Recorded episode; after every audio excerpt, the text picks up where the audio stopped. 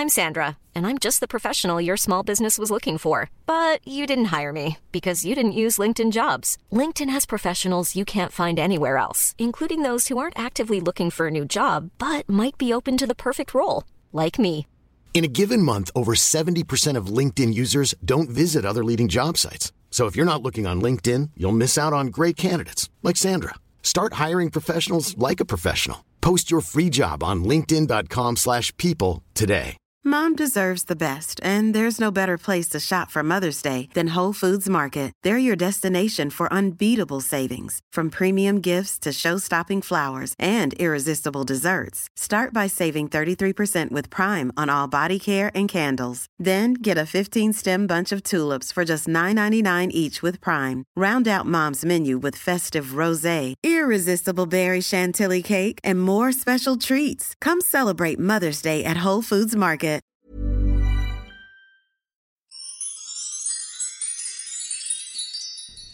Vi är så stolta och glada över att veckans avsnitt av Tvillingpodden är sponsrat av RFSU. Varje dag dör 830 kvinnor för att de har blivit gravida. Det är en kvinna varannan minut. Hur skulle det vara att föda ett barn helt utan en barnmorska? Helt utan smärtlindring och utan någon i närheten som vet vad man ska göra om någonting går fel. Bara hälften av alla kvinnor som föder barn i låg och medelinkomstländer har tillgång till mödrahälsovård och vård för nyfödda. I Asien och Afrika föder bara en av fyra kvinnor på sjukhus eller annan klinik. Och de som drabbas hårdast är de fattiga. Jag och Jessica gör ett stolt samarbete med RFSU och kommer medverka i barnvagnsmarschen som är nu på lördag den 11 mars runt om i hela Sverige. Du och jag, Angelica, kommer ju gå i den barnvagnsmarschen som är i Stockholm. Som startar 13.00 vid Raoul Wallenbergs torg. Det ligger precis vid Berzelii park. Och det vore så himla bra, viktigt och roligt om ni som lyssnar på Tvillingpodden vill göra oss sällskap i barnvagnsmarschen. Ja, vi gick ju den här barnvagnsmarschen förra året. Ja. Men då träffade vi ju faktiskt ingen av er lyssnare. Nej. så Ja. låt dem att slå rekord i Ja, år. det vore ju kul att ses, tänker jag. Vi gick ut tillsammans med Stefan och Ibbe då. Ja, sen gick ju Paula Uribe också. Ja, hon ska ju gå i år också. Ja. Så jag tänker att det vore kul om vi kunde mötas upp där strax innan ett och så går vi tillsammans. Mm. Ni kan läsa mer om barnvagnsmarschen på www.barnvagnsmarschen.se.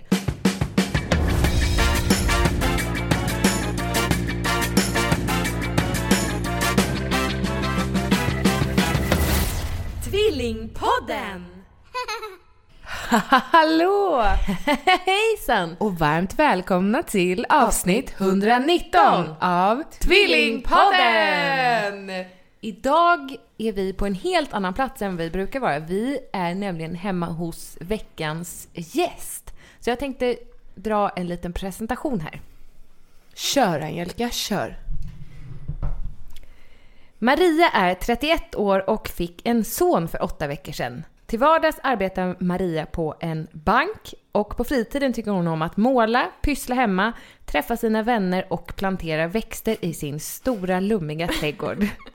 Maria och Angelica gick gymnasiet tillsammans och har ett förflutet tillsammans på Stockholms hetaste nattklubbar. Varmt välkommen till Tvillingpodden Mary, även kallad Pötte. Halloj, tack så mycket! Välkommen! Vilken rolig och bra presentation. Känner du igen dig i den? Ja, men det gör jag. Och nu får Hetaste jag... nattklubbar. Ja, Ja. det var tider det. Hur mår du? Jag mår bra tack. Hur mår ni? Vi mår bra. Du har ju faktiskt fått barn Maria. Precis. Och han är två månader idag till och med. Oh, hurra! Mm. Han är väldigt, väldigt, väldigt gullig. Tack. Maria, kan inte du berätta om när du plussade? Absolut. Det var... Eh, ja, vad ska jag säga? Det var i april. I början av året. Och vi... Eller jag gick in... Alex var borta. Eh, och spelade innebandy. Så jag gjorde det här testet. Då. Vi hade ju, han hade köpt hem det för vi var ju lite så här spända och eh, ja, tänkte att det kanske var någonting där.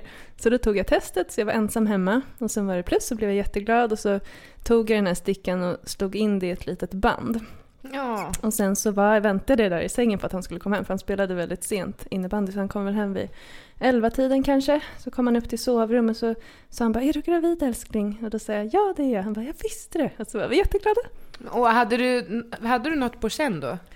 Ja, jag hade innan? lite på känn just för jag mådde lite dåligt två dagar innan jag började bli väldigt trött och må lite illa sådär på tåget på väg till jobbet. Och sen hade ju inte mensen kommit heller. Så. Vilken eh, vecka var du i när du plussade? Alltså hade Det du stod digital? två till tre där på. Mm. Sen vet inte jag riktigt hur det där funkar men Nej. det kanske var två till tre då. Ja.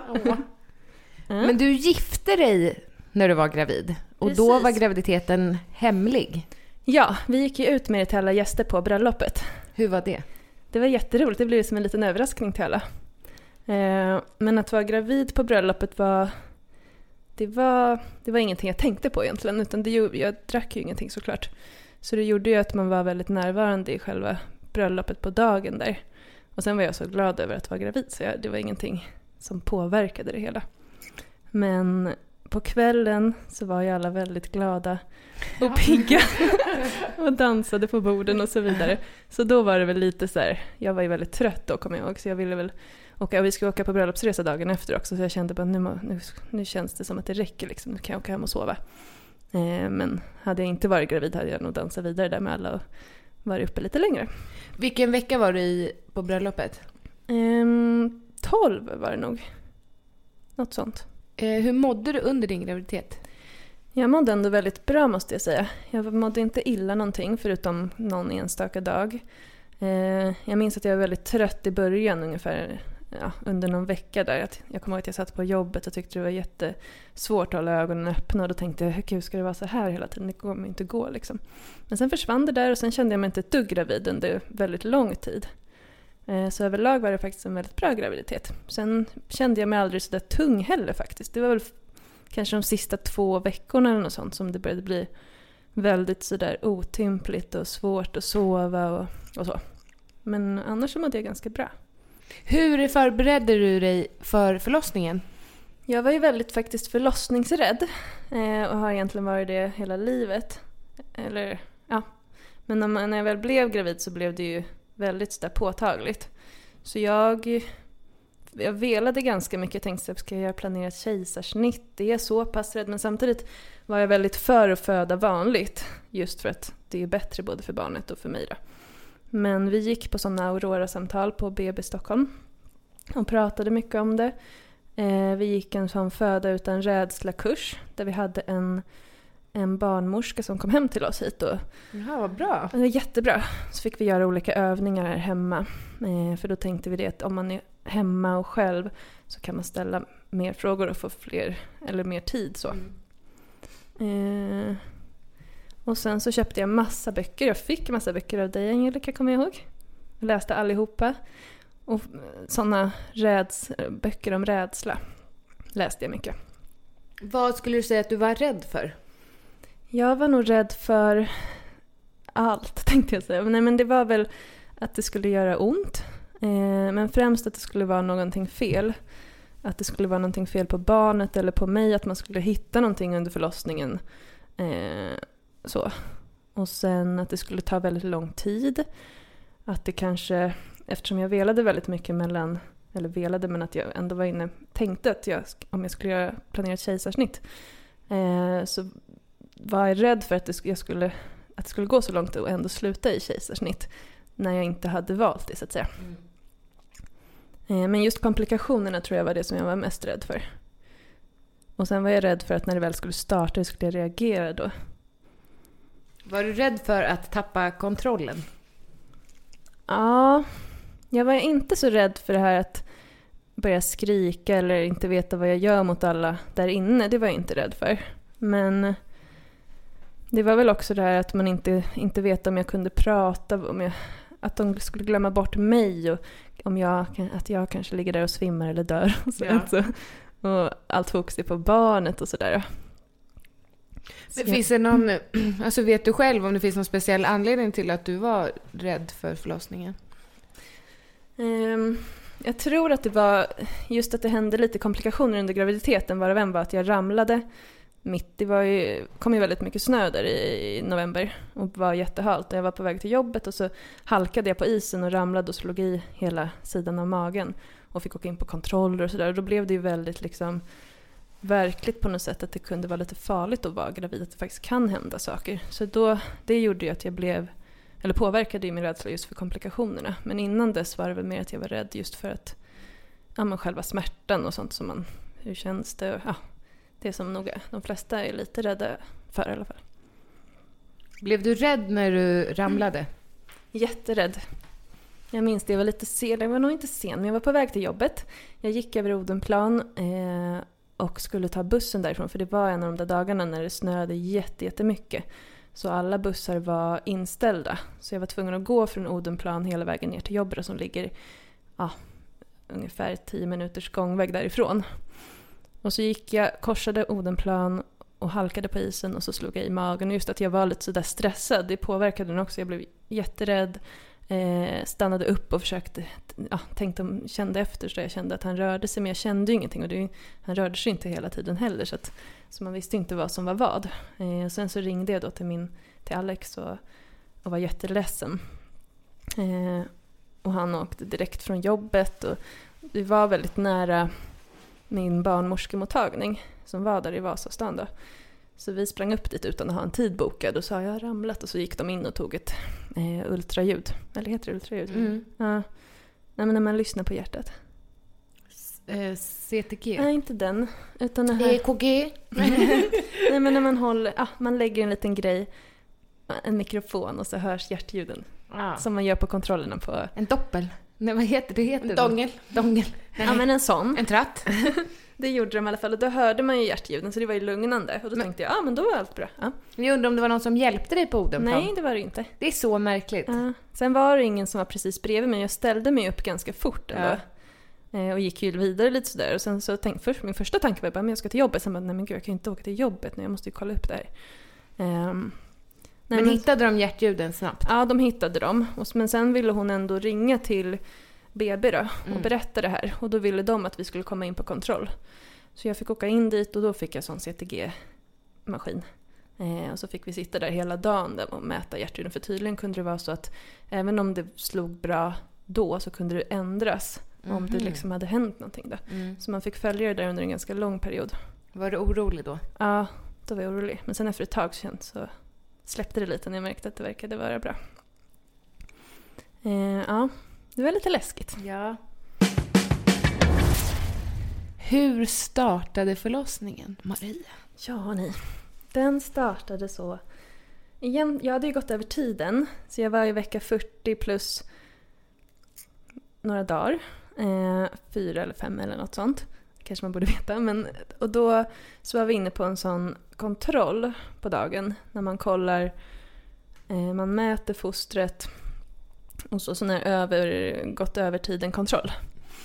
Och då, och det var på dagen. Och sen så åkte vi hem därifrån och vi tänkte, och vi hade fått en, de hade sagt så att ah, men har det inte kommit igång nästa helg så kommer det att sättas igång.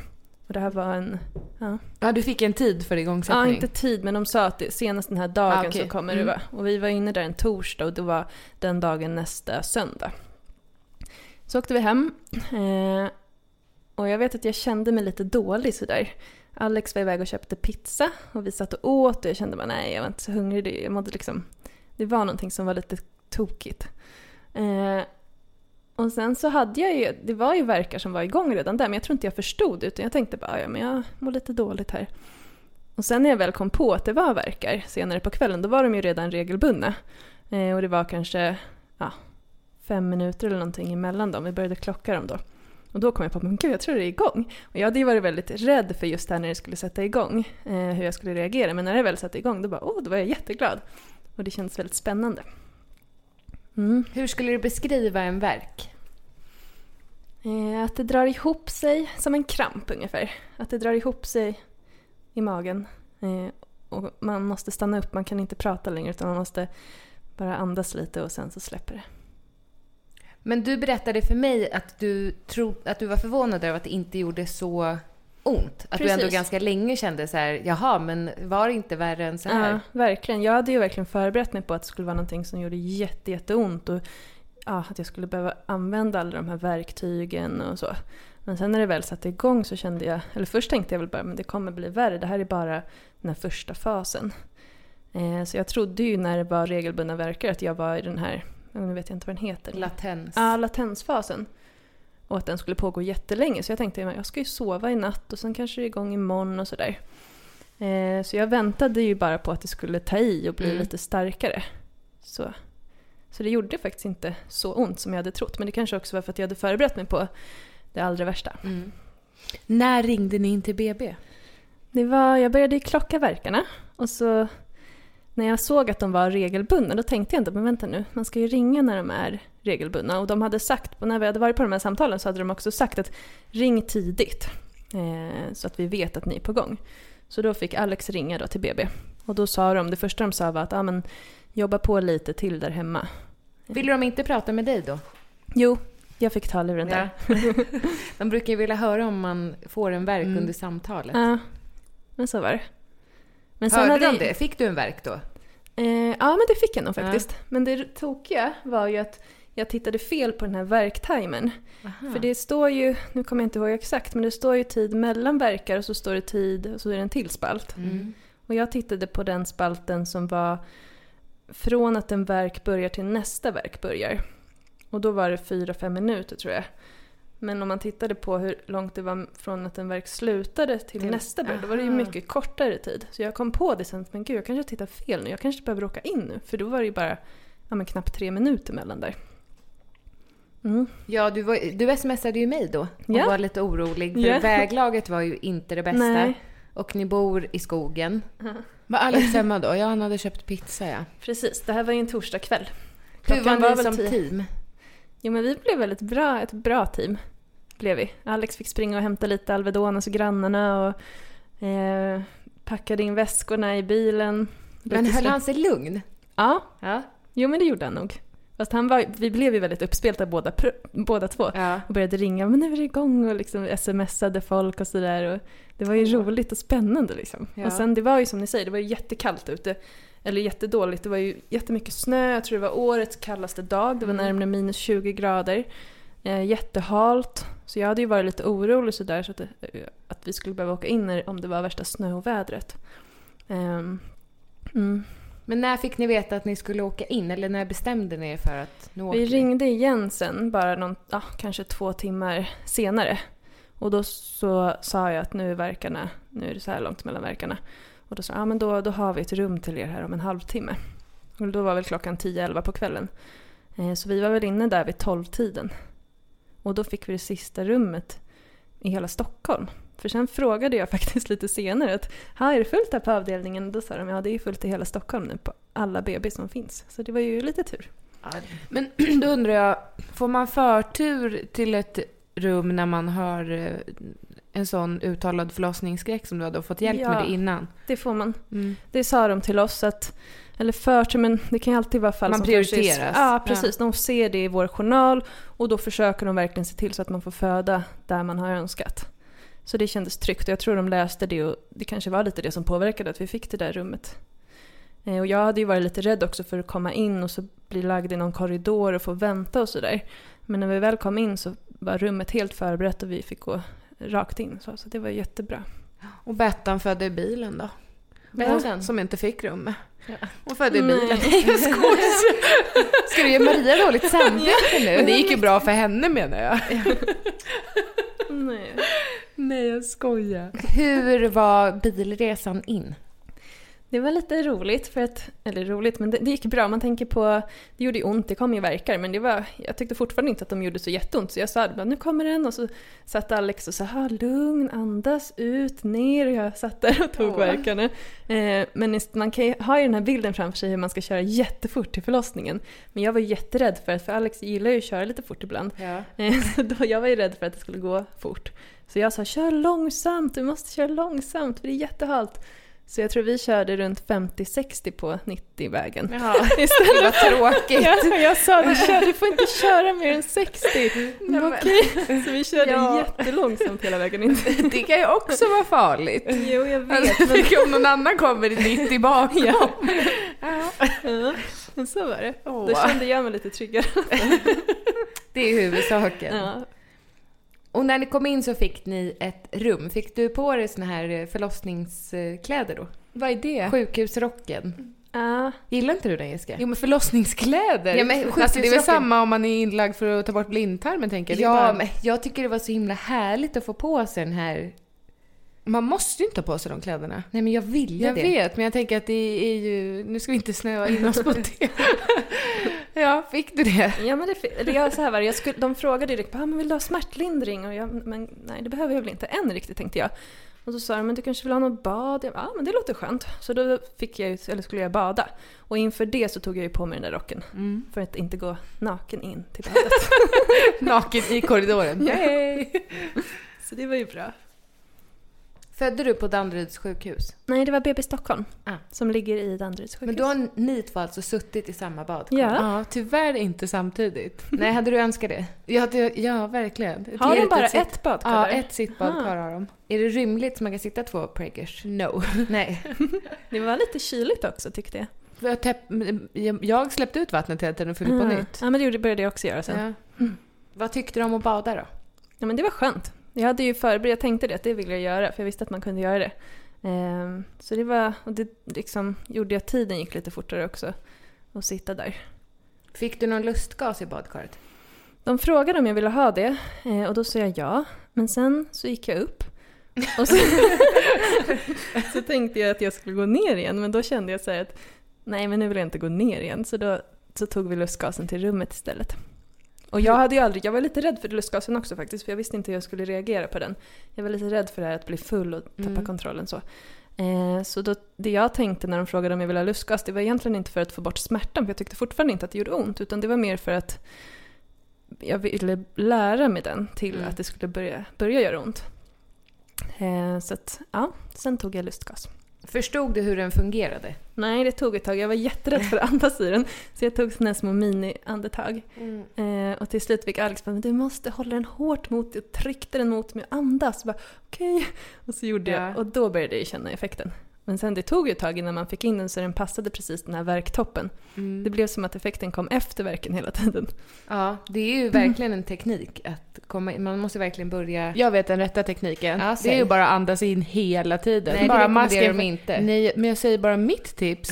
Håll masken för ansiktet, andas in och ut konstant. Men de har, säger också att man måste andas, sista andetaget ut måste man ju andas i Ut. masken. Ingen sa det till mig. Nej, till mig var de Ja, det jättenoga de. för att annars andas man ut i rummet så Precis. förgiftar man typ eh, sköterskorna. Förgiftar Nej, man man inte. förgi- förgiftar Miljön. miljön. Jaha, miljön. Ja. Jaha, jag trodde det var att sköterskorna blev lite high on life. Att det var Mhm. därför man inte skulle andas ut. Nej. Nej, okej, det har med miljön att göra. Uff. Mm. Och de var väldigt så. Och så andas du ut sista i masken. Mm. Ja, men det, det gjorde jag. Men hur blev du då av lustgas? Jag blev... Alltså, det var väldigt skönt, kommer jag ihåg. Det var som att få ett litet rus. Men jag blev nog inget speciellt. Det var mer så här, det bara började snurra jättemycket och jag kanske skrattade till lite. Men det blev liksom inget så här, åh, att jag fick hall- hallucinationer och så. Nej. Men sen så hade jag bara den där lustgasen eh, ett par, ah, kanske fem verkar. Sen tog de bort den och nu minns jag faktiskt inte varför men det var nog då det började bli lite dramatiskt. Eller det var väl då det började hända lite saker. Ehm, men nej, jag blev inget sådär speciellt av den mer än att det, man får det här lilla ruset som var ganska skönt. Vad var det som hände när det blev eh, dramatiskt? Det var, de går, känner ju lite titt som tätt hur, hur öppen man är och då eh, så var det så att hon kände och, och så liksom stannade hon upp där när hon höll på att känna som att det var någonting som var fel. Eh, och så började de titta på varandra sådär och ja, vad är, jag tror att du sa att de kände något mjukt där. Eh, och då blev jag väldigt orolig och fram till det så hade jag varit väldigt lugn och tyckt att det här är inga problem alls. Jag kan verkligen föda och ingen rädsla överhuvudtaget och hade andats mig igenom alla verkar och så vidare. Men då blev jag faktiskt då kom den här rädslan. För nu, blev, nu då tänkte jag att ja, men det är nu de hittar det som jag, som jag har gått och varit mm. rädd för.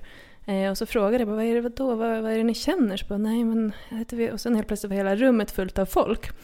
Eh, som skulle då se vad det var. Och ingen sa någonting just då. Eh, och det var väl för att de ville vara säkra innan de sa någonting. Men där och då så kände, blev jag väldigt frustrerad. Vad är, det ni liksom, vad är det ni känner? Vad är det ni tror ja, vad är det de misstänker? Ja, precis. Eh, och det var väl egentligen först efteråt som de sa att de hade misstänkt att han låg med rumpan ner. Och hade de sagt det på en gång hade jag nog inte blivit rädd. För jag visste på något sätt att han inte gjorde det för vi hade varit på så många kontroller. Eh, men där i alla fall så släppte väl all min den här, det här lugnet. Och då började jag ju spänna mig och bli väldigt rädd eh, överlag. Eller jag kom bara ur hela lugnet. Och då började det göra ont på riktigt. Eh, så att lugnet är ju verkligen smärtlindring egentligen. Det är synd. Ja, det är synd att de inte kommunicerar bättre. Mm. Alltså, det kan ju inte vara så svårt Oops. att bara Nej. tala... Jag spillde Med lite cola. lite cola. Nej men det är synd att de inte kan... Eh, att de inte bara kan kommunicera. Alltså ja. att det hade krävt så lite för, för din del. Att få, att få väldigt, behålla lugnet. Ja, jag tror det är viktigt att få just mycket information. För om man är rädd, då vill man veta. Eller jag vill i alla fall veta allting. Hela tiden. Ja. Millions of people have lost weight with personalized plans from Noom. Like Evan, who can't stand salads and still lost 50 pounds. Salads generally for most people are the easy button, right?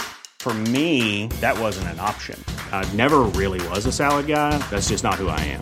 But Noom worked for me. Get your personalized plan today at Noom.com. Real Noom user compensated to provide their story. In four weeks, the typical Noom user can expect to lose one to two pounds per week. Individual results may vary. Hiring for your small business? If you're not looking for professionals on LinkedIn, you're looking in the wrong place. That's like looking for your car keys in a fish tank. LinkedIn helps you hire professionals you can't find anywhere else, even those who aren't actively searching for a new job but might be open to the perfect role. In a given month, over 70% of LinkedIn users don't even visit other leading job sites. So start looking in the right place. With LinkedIn, you can hire professionals like a professional. Post your free job on linkedin.com slash people today. Hi, I'm Daniel, founder of Pretty Litter. Did you know cats tend to hide symptoms of sickness and pain? I learned this the hard way after losing my cat, Gingy. So I created Pretty Litter, a health monitoring litter that helps detect early signs of illness by changing colors, saving you money and potentially your cat's life. Pretty Litter is veterinarian developed, and it's the easiest way to keep tabs on your fur baby's health right at home. Go to prettylitter.com and use code ACAST for 20% off your first order and a free cat toy. Terms and conditions apply. See site for details. Överdrivet mycket nästan. Ja, hellre för mycket än för lite. Ja, och hade de sagt det att oj, nu känner jag, jag misstänker att han kanske ligger med rumpan ner, då hade jag inte alls blivit rädd, för då hade jag tänkt nej men det gör han väl inte. Och, eller ja, jag hade inte blivit så rädd i alla fall, men när man inte säger det, är då man börjar fantisera och tänka att det kan vara vad som helst. Var var vi någonstans då? Men vi var vid... Eh, du fick att... till slut veta att de misstänkte att han låg med rumpan neråt. Mm. Men det gjorde han alltså inte? Nej. Eller då kom de in med ett litet portabelt ultraljud och kollade det. Och då såg de att han inte gjorde det. Hur kändes det då? Nej men det var skönt. Men någonstans så kände jag på, eller jag visste att han inte gjorde det. För vi hade varit på, han hade varit fixerad sen vecka, jag vet inte vad. Han fixerade sig väldigt, väldigt tidigt. Eh, och vi var ju bara dagen innan på kontroll och, och så vidare. Så jag kände, jag var väldigt säker på att han låg med huvudet ner. Och det mm. känns ju otänkbart att han vänder sig utan att jag känner det ja. i så fall. Mm. Men då kom du ur hela den här lugn, lugnkänslan. Precis. Kom du tillbaka till den någon gång? Nej, jag gjorde nog... Ja, kanske lite senare, men inte riktigt på samma sätt. För där jag påmindes lite om min rädsla tror jag, mm. när, där, när jag blev rädd. Eh, och det var där, då började, jag började spänna mig väldigt mycket och det var då också som jag sa att nej nu vill jag ha epidural. Just för att det blev, smärtan blev ganska stark då. Mm. Så då fick jag epidural. Hur var det? Det var jättebra. Det var, jag tycker inte alls att det gjorde ont att ta den. Um, och sen så försvann ju allt faktiskt. Mm. Eh, så efter det så sa jag, men nu vill jag sova lite. För det är ändå mitt i natten. Och jag tänkte, jag var fortfarande så lite inställd på att jag kommer inte föda nu, utan nu är det natt, nu ska jag sova och hämta krafter. Och jag är fortfarande i den här fasen, den här första fasen här. Och, ehm, så när jag hade fått den och allting försvann så, så frågade jag men kan vi inte få sova lite? Och då sa de okej, okay, men ni får sova en timme. En timme bara? Ja. Och det är kort. Ja. Men sen måste vi sätta igång. Just det, Jaha, nu, nu har jag faktiskt glömt en liten sak här. Och det var att när de höll på, när de kände efter där om det var mjukt, så satte de också in en sån elektrod på hans Skalp, huvud. elektrod. Precis, på huvudet där. Så då gick ju vatten också. Jaha, hur var det då? Jag kände faktiskt inte det. Nej. Gjorde jag inte. Det var nog lite, ja, under hela förlossningen sen. Så det, jag kände lite då och då sådär. Men det var inte men... så här splash Nej. som på en film? Nej. På en film? Mm. Som I på en, en film. film. Mm. Så ja. Men lyckades du somna? Mm. mm. Jag var jättetrött. Jag vet inte vad klockan var då. Men både jag och Alex sov. Han fick ligga på den här soffan som står där bredvid. Mm. Så vi somnade Där sov Libbe också. Ja, där sov han. han sov ju där. Alltså han sov mer än en timme kan man säga. Ja, sov länge. Men väckte de dig efter en timme? Ja, sen kom de in och tände och då var det dags att... Gud vad hemskt. ja. Va? Ja, då skulle jag upp. Jag hade ju legat så skönt med den här stora säcken och allting ja. under benen. Och... Ja, du har en saccosäck under benen. Ja, det, ja, det är så jätteskönt. bra. Hade du det? Ja, ja. ja, det är underbart. Mm, alltså, just när man har fått epiduralen. Ja, då vill man bara, bara ligga där. Och de sa ju, nu har du en värk. Ja, vad bra. Då allting går ju av sig självt. Ja. det är jätteskönt. Men då kom de in, tände lampan och sa nej nu måste vi kämpa på här. Eh, och så kollade de då, då var jag helt öppen. Så då var det, då hade jag gjort hela verkarbetet egentligen medan jag sov. Så det var, var inte det skönt då? Jätteskönt. Eh, de var också väldigt noggranna med att fylla på den här epiduralen. Och de sa det att så fort du känner minsta, minsta lilla så får du säga till så vi hinner fylla på för du ska inte behöva känna någon smärta. Så det gjorde jag ju hela tiden. Mm. Till slutet som kommer sen. Oh, vilken cliffhanger. Vad hände sen? Um, sen, ja men de, de, kom in och väckte mig. Eller oss. Och då ville jag ha lite frukost. så då fick jag det. Och sen så ville de att man, jag skulle börja gå upp och gå och gå med gåbordet och sitta på en boll. Eh, och så. Så att det skulle ta lite fart. Så då gjorde jag det och höll på där ett tag och sen la jag mig ett litet tag. Eh, det var där någonstans, nu blir allting lite suddigt för mig, men det var där någonstans som hans hjärtljud började gå ner. De har ju väldigt koll på hjärtljuden hela tiden. Eh, men hans hjärtljud började gå ner. Eh, först gjorde de faktiskt det, det glömde jag säga, men med epiduralen så gick de ner. De kan göra det. Att det blir svagare hjärtljud av epiduralen men att det återhämtar sig ganska snabbt. Men sen där i slutet, eller efter det, så märkte de att hjärtljuden gick ner också av verkarna. Mm. Så då, när hjärtljuden gick ner så fick jag ställa mig i olika ställningar då för att få dem att gå upp igen. Och det funkade ju bra ehm, ett tag. Men vad misstänkte de då? Att navelsträngen var runt Nej, jag tror inte de, de sa ingenting där, men de misstänkte ingenting heller. Utan de sa att det kan vara så där ibland. Och de, mm. Vi pratade inte så mycket om det heller. Utan det var nej. mer att nej, nu, går, nu får du ställa dig, prova ligga på sidan, stå så och sådär. Eh, och då stabili stabiliser heter det så? Mm. stabiliserade det sig varje gång jag gjorde det. Eh, ja. Sen, nu är allt som sagt lite luddigt. Men för nu är vi på nästa dag. Och där någonstans så eh, så slutade... Det var ju nya team som kom hela tiden också. Och jag tror vi hade fått det sista teamet nu. Och hjärtljuden hade gått ner igen för jag, hade suttit på den här pallen ett tag.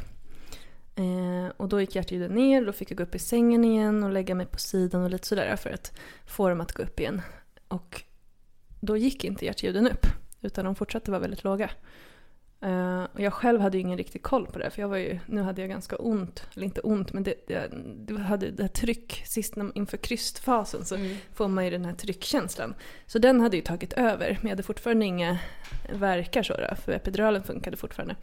Men jag kände där någonstans att epiduralen började släppa samtidigt som hans hjärtljud gick ner då igen. Och då sa jag det till det nya teamet att nu börjar epiduralen släppa nu för då började den verken komma tillbaka. Mm. Samtidigt som jag hade den här kryst, eller det här tryck, tryckverken.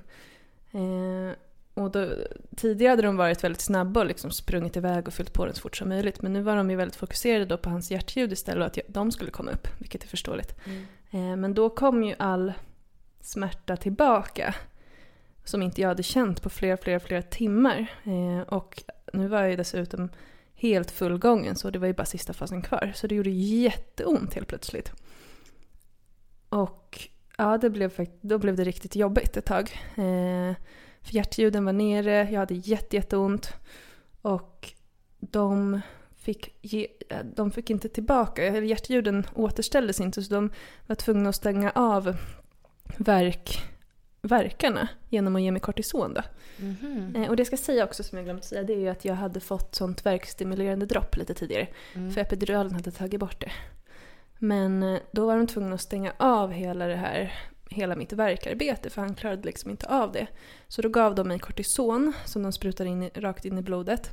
Eh, och då stannas allting stannas av. Men man blir väldigt, hela hjärtat liksom, man får hjärtrus. Mm. Så man börjar skaka. Så helt plötsligt låg jag och skakade i sängen och hjärtat bara ah, slog jätte, jättesnabbt. Det var jätteobehagligt. Och det var också en sån här liten informationsbit som jag gärna hade velat ha. Att man kan säga, ja ah, men nu kommer du reagera så här. Men eh, man tänkte säkert inte på det. Men det, var ju, det blev väldigt läskigt så då. Ja, trodde du att du skulle dö då? Nej, inte, inte dö kanske. Men men det var jätteobehagligt. Det var liksom, jag visste inte vad som hände riktigt. Men samtidigt så litade jag väldigt mycket på personalen. De var ju jätteduktiga hela tiden. Så jag kände mig ändå trygg, gjorde jag. Trots att det var väldigt läskigt. Men var det någon som förklarade då? Nej, Nej. inte förrän efteråt. Att, ja, men det är vanligt att känna så. Så bara. Okay. Mm. Då visste jag ju det. Men det var ett tag. Det var jätteobehagligt faktiskt. Hur länge höll det på? Jag låg nog, ah, kanske fem minuter att det skakade sådär mm. mycket. Och då försvann ju, alla verkar försvann ju så det var väldigt skönt att bli av med all smärta igen. Mm. Eh, och då å, återhämtade sig han också då, hans hjärtljud. Eh, och sen efter ett tag då så satte de igång det igen. Genom att sätta igång droppet igen. Så vi höll på sådär ett tag. Men så gick hjärtljuden ner igen. Fick så du kortison var... igen då? Ja, jag fick det två gånger. Um, mm. Men som sagt, allt är lite luddigt här vid här, den här fasen. Ja. Men men står det här nedskrivet i mm, det gör din journal? Det gör det. Men drabbades du av panik någon gång här? Ja, det, där i slutet gjorde jag nog det mm. faktiskt. För det, var, det gjorde så ont. Och eh, hjärtljuden gick ner och det var det här med...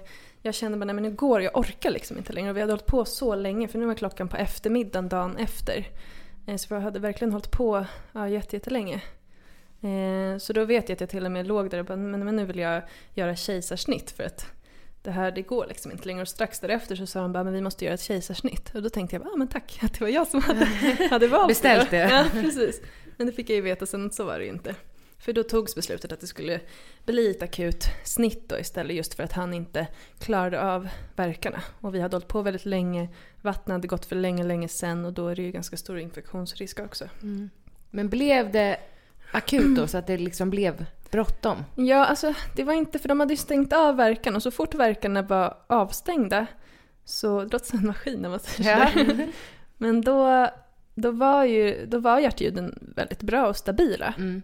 Så att det var liksom inte så här, det var inte jätteakut. Men det behövdes ju ändå, jag kommer ihåg att de sa att ja, det är ett snitt som jag håller på nu så ni är i kön efter sådär. Så det var mm. ju inte jätteakut men det var ändå nu är det dags de kastade över mig på en... Eller de Tog det kasta? Yeah, kast, du fick flytta. De la över mig där på en annan... På en uh, säng eller vad det är, mm. med hjul. Och sen så åkte vi iväg. Men jag kommer ändå ihåg i det där tumultet att jag sa till Alex men kameran, och, men hur fungerar den? Ja, men jag ska visa det här. för jag hade med mig min systemkamera. Så ja. Jag ville att han skulle ta de här första bilderna mm. så hade inte vi övat in hur han använde kameran. så mitt i allt var jag tvungen att ja, men du måste, liksom ska lära honom det där.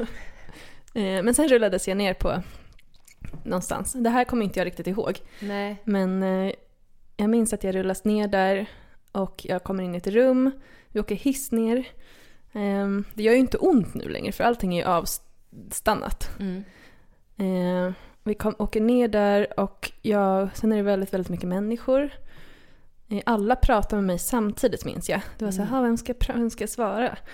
Eh, och sen frågade de om, jag, om epiduralen hade fungerat bra.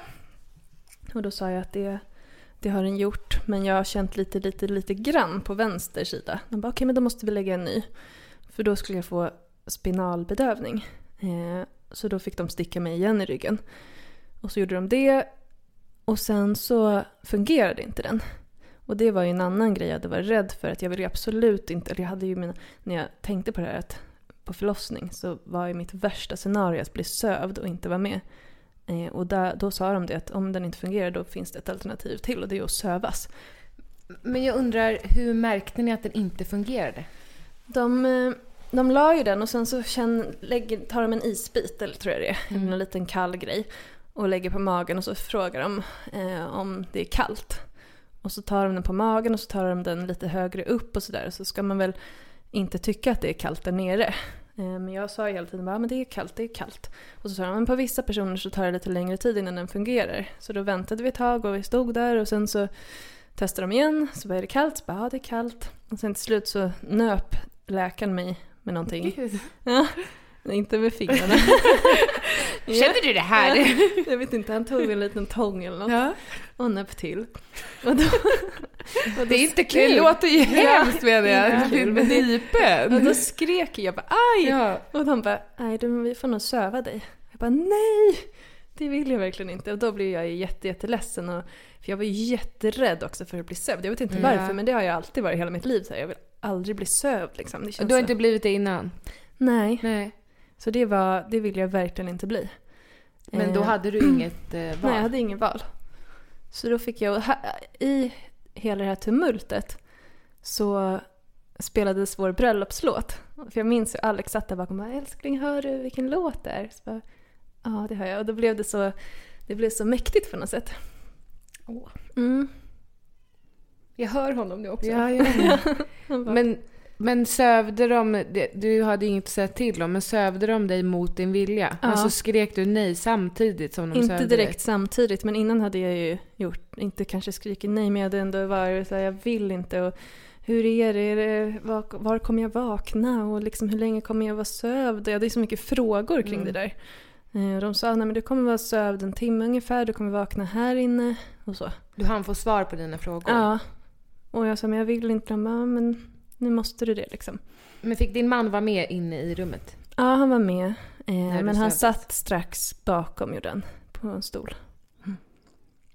mm. Och sen? Då, då, minns du att du somnade då? Nej, jag minns faktiskt inte det. Jag minns att jag tittar på min, man ligger ju med armarna rakt utsträckta sådär. Eh, och jag minns att jag ser hur hon sprutar in det här medlet i armen. Och sen somnar jag. Eh, och sen när jag vaknar så, så var det som... Då var, för jag trodde nog mer att det skulle kännas som att man var helt borta på något sätt. Men när jag vaknade kändes det som att jag hade fått sova lite. Så jag var lite glad och bara åh, jag fick lite sömn ändå. Eh, och att det hade varit ganska skönt att få sova en stund. Och det kändes som att jag till och med hade drömt lite när jag var, när jag var sövd. Eh, men det var ju också, jag minns att jag vaknade och så gjorde det jätteont i, i magen. Och de frågade hur känns det? Och så jag, det gör jätteont.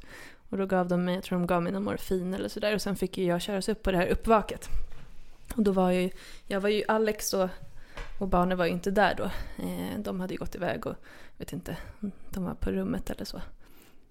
Fick du någon information om hur det hade gått? Nej, det fick jag faktiskt inte. Jag tänkte på det. Jag tänkte inte på det där och då. Jag tror jag tog för givet att det hade gått bra. Men eh, det är ju först efteråt jag tänkte så det kanske de man borde säga. Men... Ja, men jag, för jag tänker att det borde vara som på film. Alltså att man säger så här, Maria, nu har du vaknat. Det, allting gick bra. Ja. ja, men faktiskt. Nej, jag har inte tänkt på det. Men jag, nej, det var mer så här, hur mår du? Tror jag. Och då ja. sa jag, det gör ont. Okej. Okay. Ja, det är det jag minns i alla fall. De ja. kanske sa det fast jag inte kommer ihåg. Man är ju så borta liksom. Kan du inte berätta om första mötet med din son? Eh, det finns faktiskt en jätterolig bild som beskriver, har ni sett den? Ja. Mm. nej men jag, min, jag ligger där på uppvaket, eller om det är en korridor, jag vet inte. Men han, Alex kommer med min son då i en liten, i den här baljan, den här glasbaljan. Och så tror jag han säger det här är din son. Och så vänder jag på huvudet. Jag var ju helt borta, jättetrött, hade ont, jag hade nog precis vaknat. Jag vänder mig om och liksom tittar och bara åh. Och så minns jag att jag säger hej eller något sånt där. så det blev inte riktigt som jag hade tänkt mig, även om det var väldigt fint. att få, det är ju fint oavsett när man får se sitt barn första gången. Även om det inte blev som jag hade tänkt mig. Då. Såg han ut som du hade tänkt dig? Nej, han, var ju, han hade ju legat väldigt länge i den här kanalen. Så han var ju väldigt eh, konformad.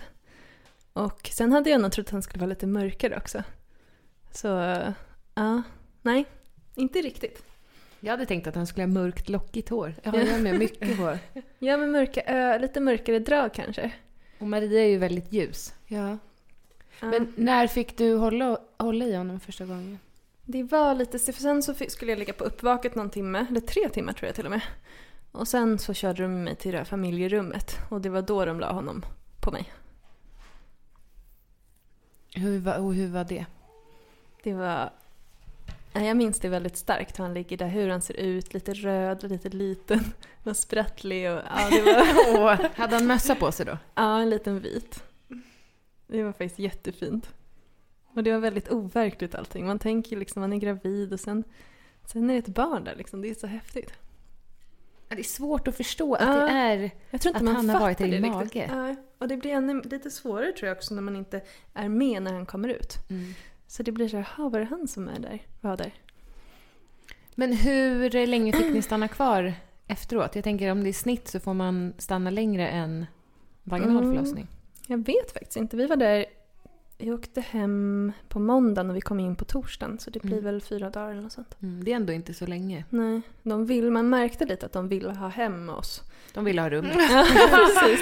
Nej, men det, jag tror de tänker att det är bättre att man kommer hem och börjar liksom vänja sig i sin egen miljö. Men jag hade ju kunnat stanna där en hel vecka till för det känns ju väldigt tryggt att vara där. Mm. Och man har ju väldigt ont efter ett kejsarsnitt också. Och så Ja. är man ju helt förstörd. Jag hade ju som gått igenom två förlossningar. Ja. Först hela liksom vanliga och sen Ja, hur mådde du efter snittet? Jag mådde väl dåligt faktiskt. Eh, jag var väldigt yr, jag hade förlorat mycket blod vet jag. Så att jag hade lågt blodvärde och väldigt svårt att, när jag väl kom upp, man kan ju inte gå första dagen, men när jag väl kunde ställa mig dagen efter så snurrade allting. Och, eh, man var väldigt liksom svag. Så. Mm. Hur stort R har du? Ja, det, jag vet inte. Det som du tejpar var dag. Ja, precis. Kommer vi få se Jag har faktiskt börjat göra det. Bra, bra. Eh, det är väl, vad är det, 15-20 centimeter kanske? Ja. Ja. Sydde de det eller är det häftat? Jag vet inte, men jag har inte behövt åka och ta bort några stygn. Nej. Nej, Angelica nu för tiden så är det modernt. Vet du, de syr sådana stygn som kroppen äter upp. Oj. Det Ja. låter gott. Eller hur? Chokladstygn. Men eh, jag tänker, ni bor i ett hus med trappor. Mm. Kunde du gå i trappor när du kom hem? De sa ju faktiskt det att man ska undvika trappor. Ja. Eh, men då sa jag, men jag måste gå i trappor för vi har liksom... ja, Sovrum och Ja. skötrum och Exakt. toalett. Och då sa de, okej men du kan gå där men ta det lugnt och bär inte barnet i trapporna och så vidare. Och jag, första tiden så var vi ju egentligen bara i sovrummet. För jag hade ju jättesvårt att sätta mig, det tar ju tid att sätta sig upp och, ja, och röra sig överlag. Och man äter mycket såna här starka tabletter för smärtan och är väldigt trött. Så. Men det, det gick ganska bra. Just för vi höll oss bara där uppe och Alex fick göra alla måltider och komma upp så jag åt allting i sängen och sådär. Så det var som att vi flyttade hem sjukhuset egentligen och fortsatte likadant här hemma som, som vi hade haft det där då. Hur mår du idag, åtta veckor senare? Nu mår jag bra, jättebra. Jag känner inte alls av operationen längre. Eh, vi är ute och går varje dag och allting, nej men det känns bra. Det har tagit lite tid men nu, nu mår jag faktiskt jättebra. Är det som du har tänkt dig att vara mamma? Nej, inte alls. Hur Det hade är du liksom- tänkt? Jag vet inte om jag ens har tänkt någonting. Eller ja, man har ju tänkt, man har ju en bild någonstans men hela livet förändras ju. Mm. Det, är liksom, det går inte att beskriva. Det är som man vaknar i en helt annan värld. Och så ska man lära sig den världen och ja, det är verkligen något helt nytt. Och det är först nu man börjar liksom lära sig det lite och komma in i det och förstå att ja, men det här är min nya verklighet. Men det har ju tagit lång tid. Ja, det är ju en helt ny människa att förhålla sig till. Mm. Och lära känna. Ja, Som du sa, att nu har ni ändå lite mer lärt känna honom. precis. I början vet man ju inte varför han gråter eller varför han, ja, vad han nu gör. Men nu, är det, nu kan man läsa hans signaler lite bättre. Så det är ju bra. Mm. Mm. Hur tycker du att din och din mans relation har påverkats av att ni har fått barn? Den har, fakt den har blivit bättre. Vi är som ett team på ett helt annat sätt. För nu har man ju någonting som båda liksom verkligen fokuserar på. Mm. Eh, så vi har verkligen blivit ett starkt team. Så vi har olika pass och vi har ju fått in våra rutiner att jag går och sover lite grann innan natten och då har han honom. Och sen kommer jag och tar natten och så vidare. Så att, eh, och det här med mat, att du lagar mat så gör du det. Och man pusslar ihop allting tillsammans. Mm. Vad skönt. Mm. Ja men det känns. Men kan du sova? Nu, nu idag sa du att han har varit vaken mycket, men annars när han sover på dagen, kan du passa på att sova då? Jag försöker ju, men det går inte. Nej. Jag tycker det är jättesvårt. Och ibland så, även om jag har ett jättebra tillfälle, han har ätit i, och jag vet att när han väl somnar då sover han tre timmar någonting. Då har jag ju ändå tre timmar då jag kan gå upp och lägga mig kanske i gästrum och, och verkligen sova. Men då ligger jag där och tittar och tänker och det går liksom inte, nej. även om man är jättetrött. Så att, nej, jag kan bara sova på natten. Det är märkligt. Ja, faktiskt. När man ändå är så trött liksom. Mm. Vad skulle du säga är det bästa med att vara mamma? Oj, det är så mycket. Allt. Jag vet inte. Jag kan nog inte säga att någonting är bättre än någonting annat. Bara ha en liten ny människa i sitt liv. Det är jättehäftigt. Faktiskt. Och sen ser man ju fram emot allting som ska komma. Nu har han ju precis börjat le och är väldigt mer med. Det märkte ju ni nu. Ni var ju här för... Han pratar ju också. Ja, han har börjat göra lite ljud. Han låter som en kattunge. Ja. Nej men jag tänker bara, bara på några veckor nu så ja, han, nu känns han lite mer som en person. Att han är med och tittar och ler och liksom pratar lite och sådär. Så, så det är kul att följa alla stegen. Det blir ju bara roligare också. Blir det? Ja. Första året händer det otroligt mycket. Alltså, alltså hela tiden ja. händer det någonting Varje nytt. vecka. Och då vill man liksom, för man tror ju hela tiden att nu, nu det är så här den kommer vara. Ja. Ja. Och då vill man ju pausa det. Ja. Sen när det väl går, när det går över till något annat. Jag vet inte. Man hinner inte med liksom. Nej. Nej. Första året tycker jag går så himla fort. Tusen tack Maria för att vi fick tack. träffa dig. Tack snälla tack för att själva. du ville dela med dig. Nu hoppas jag att din son kan komma ner för trappen så vi kan gosa med honom. Han kan redan gå. Ja, han är ett mirakelbarn. ja. Ha det så jättebra nu så hörs vi igen nästa vecka. Och så vill vi även passa på att hälsa till Marias man. Som Alex. Vi, ja, vi hade ju önskat att han kom in här nu. Vår högsta, vår högsta önskan är att Alex kommer in och säger hej alla Tvillingpodden-lyssnare. Snälla Alex. Alex. Han smyger ner för trappan. Kom hit nu. Kan inte du komma och säga hej till alla våra lyssnare? Alex är, är vårt största vårt, fan. Han är vårt största fan. Hej, hej alla tvillingpoddare. Kul att få vara med idag. Åh. Åh. De är underbara, Tvillingpodden. Åh, tack snälla Alex. Tusen tack för att ni har lyssnat. Vill du säga hej då Maria? Hej då allihopa där ute. Hej då! Hi, I'm Daniel, founder of Pretty Litter. Did you know cats tend to hide symptoms of sickness and pain? I learned this the hard way after losing my cat, Gingy. So I created Pretty Litter, a health monitoring litter that helps detect early signs of illness by changing colors, saving you money and potentially your cat's life. Pretty Litter is veterinarian developed, and it's the easiest way to keep tabs on your fur baby's health right at home. Go to prettylitter.com and use code ACAST for 20% off your first order and a free cat toy. Terms and conditions apply. See site for details. Imagine the softest sheets you've ever felt. Now imagine them getting even softer over time. That's what you'll feel with Bowl and Branch's organic cotton sheets. In a recent customer survey, 96% replied that Bowl and Branch sheets get softer with every wash. Start getting your best night's sleep in these sheets that get softer and softer for years to come. Try their sheets with a 30-night guarantee. Plus, get 15% off your first order at bowlandbranch.com. Code BUTTERY. Exclusions apply. See site for details.